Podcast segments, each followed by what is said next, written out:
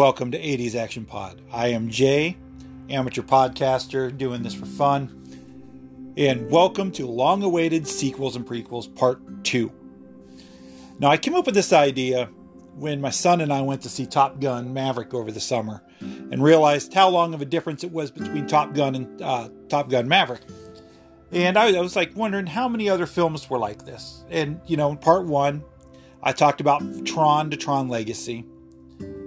And now, as we get into the Christmas season, I stumbled across another one, and I'm, I'm I almost did a uh, instant review when I watched the uh, sequel, but I decided I was going to save it for this. So, if you can't tell what I'm talking about, I'm going to be talking about 1983's A Christmas Story, leading into 2022's A Christmas Story Christmas. Well, let's talk about a Christmas story. As I said, Christmas Story is in 1983, uh, directed by Bob Clark, based on um, semi fictional anecdotes from uh, Jean Shepherd's uh, book, In God We Trust and All Others Pay Cash. And the movie came out, as I said, on November 18th of 1983 on a budget about 3.3 3.5 million dollars and at the box office it made just over 20 million maybe closer to 21 million. And it stars uh, peter billingsley and darren mcgavin. You know the story. Ralphie parker wants a red ryder bb gun and everybody tells him you'll shoot your eye out. Now i will be honest i never saw the movie when it came out. Um, as I said, at that time in 83, 84, I didn't go to, we didn't go to movies very often. And I actually never saw this movie until probably 1997 when um, it came on TV and my wife was like, Oh, you got to watch this. And I was like, I've never seen it. She's like, You've never seen Christmas Story? Nope, never seen it before. And the first time I watched it, I thought it was dumb. I thought it was god awful, horrible. And then right around that same time, 97, 98, is when they decided uh, TBS, I think it was TBS or TNT, one of the Turner networks channels, uh, did the 24 hours of a Christmas story, starting on Christmas Eve, ending on Christmas Day. And that's when I, I started seeing it more and more, and it became part of mine and my wife's uh, Christmas tradition as uh, Christmas Eve, we would throw it on. After the kids went to bed, we would finish wrapping gifts and get everything ready for the next morning. And we would watch it. We would watch it through probably two, three times. So I have an affinity to it as a nice reminiscent memory from a Christmas story, getting ready for Christmas with my own kids. And it, it's one of those movies that kind of grows on you everybody will quote it. The, the uh, you, will shoot your eye out, or I triple dog dare you, and everything like that. But as I said, the movie's cute, cute enough now that it is one of my favorite Christmas movies. I have to watch it every year, and unfortunately now HBO Max has its rights, and I don't believe there will be a 24-hour Christmas Christmas story this year. But as I said, the story is about Ralphie Parker, who is probably a sixth grader, if I remember right, and his group of friends just getting ready for the Christmas season in Hohman, Indiana. And they they talk about fight, running from the bullies, uh, how getting through school, and Ralphie has an imagination. As I said, he wants the he wants the BB gun. Everybody's telling him you'll shoot your eye out, and he's coming up with these daydream ideas about how he would use the BB gun to save the family and everything like that. And it, it's it's a cute enough movie now. And uh, me and my family are also tied a little bit more to the movie or the or a Christmas story because uh, I believe it was 2009. My son, my oldest son now, who uh, at the time was uh, cast as Grover Dill in stage play. And it was it's really cute as a stage play. It's a lot of fun.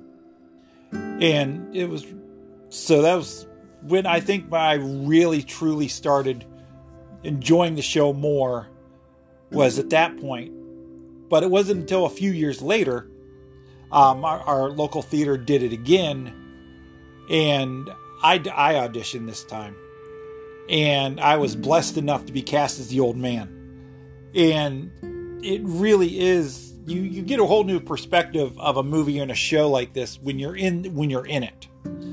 And yep, I got to play the old man about the whole Bumpus hounds and wanting to try the turkey and and everything like that. But I know it had some ill-fated sequels or continuations of the storyline. I know there was a Daniel Stern, I think 2012 uh, part two made. And I know I just said I didn't want to do that when I started these long awaited sequel prequels. And the reason why I I'm doing this one though is because when you came to the new one, none of those happened. It's just we went from Christmas Story from 1983 to Christmas Story Christmas in 2022.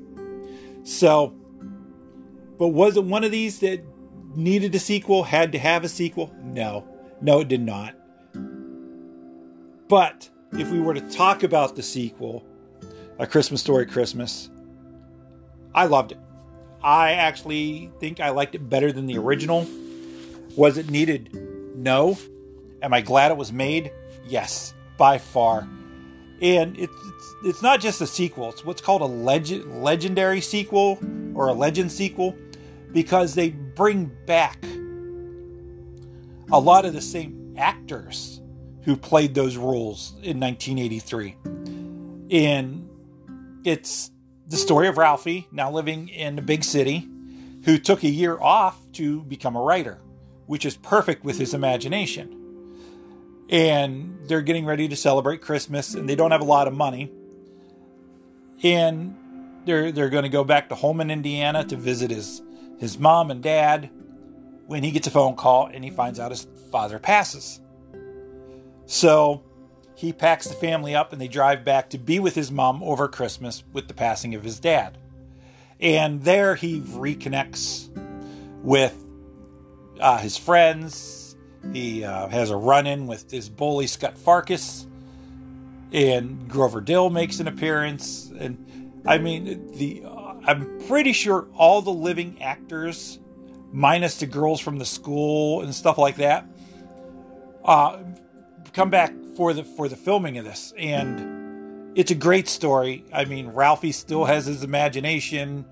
He's trying to write the great American novel, which is um, doesn't go as well as he plans, but he has a daydream of winning the Nobel Nobel Prize in writing and uh, you get the triple dog dare with his friends.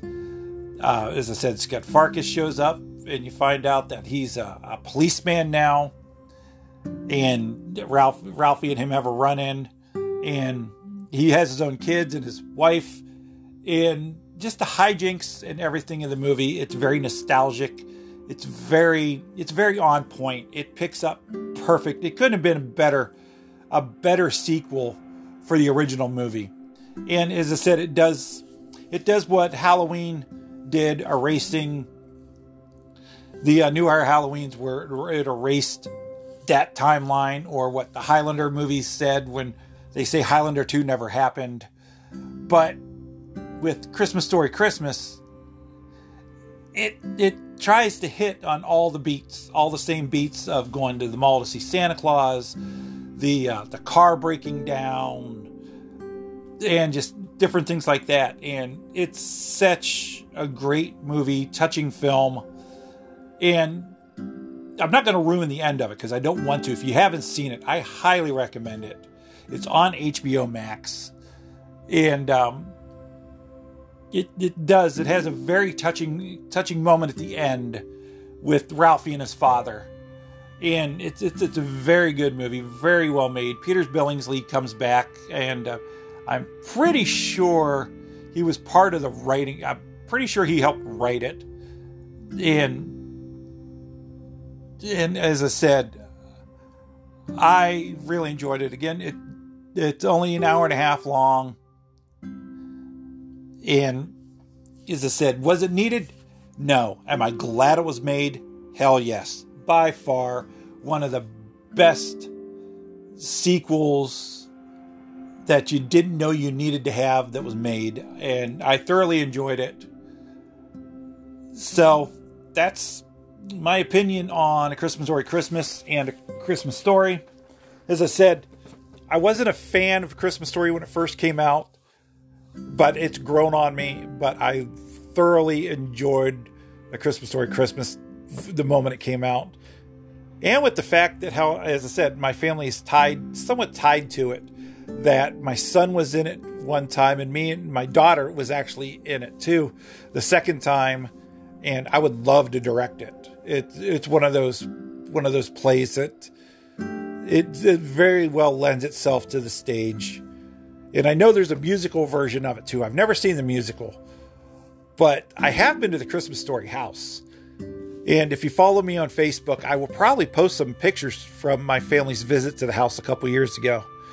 And it's it's up in Cleveland. Unfortunately, it's for sale right now, but we're hoping I'm hoping somebody buys it and keeps it running as a Christmas Story house because it's it's really it's very interesting and fun to walk through the house because they they uh, updated it and you can hold the BB gun, you can hold the leg lamp, and you can see even in the the uh, new movie you can see that little corner of Cleveland, uh, Cleveland, Ohio, where they filmed it. It's there. You can see it.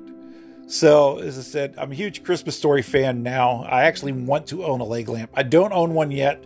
I will soon. So that's my opinion on the long-awaited sequel prequels of A Christmas Story. I'm, I'm erasing all the other ones. They never happened. I don't count them.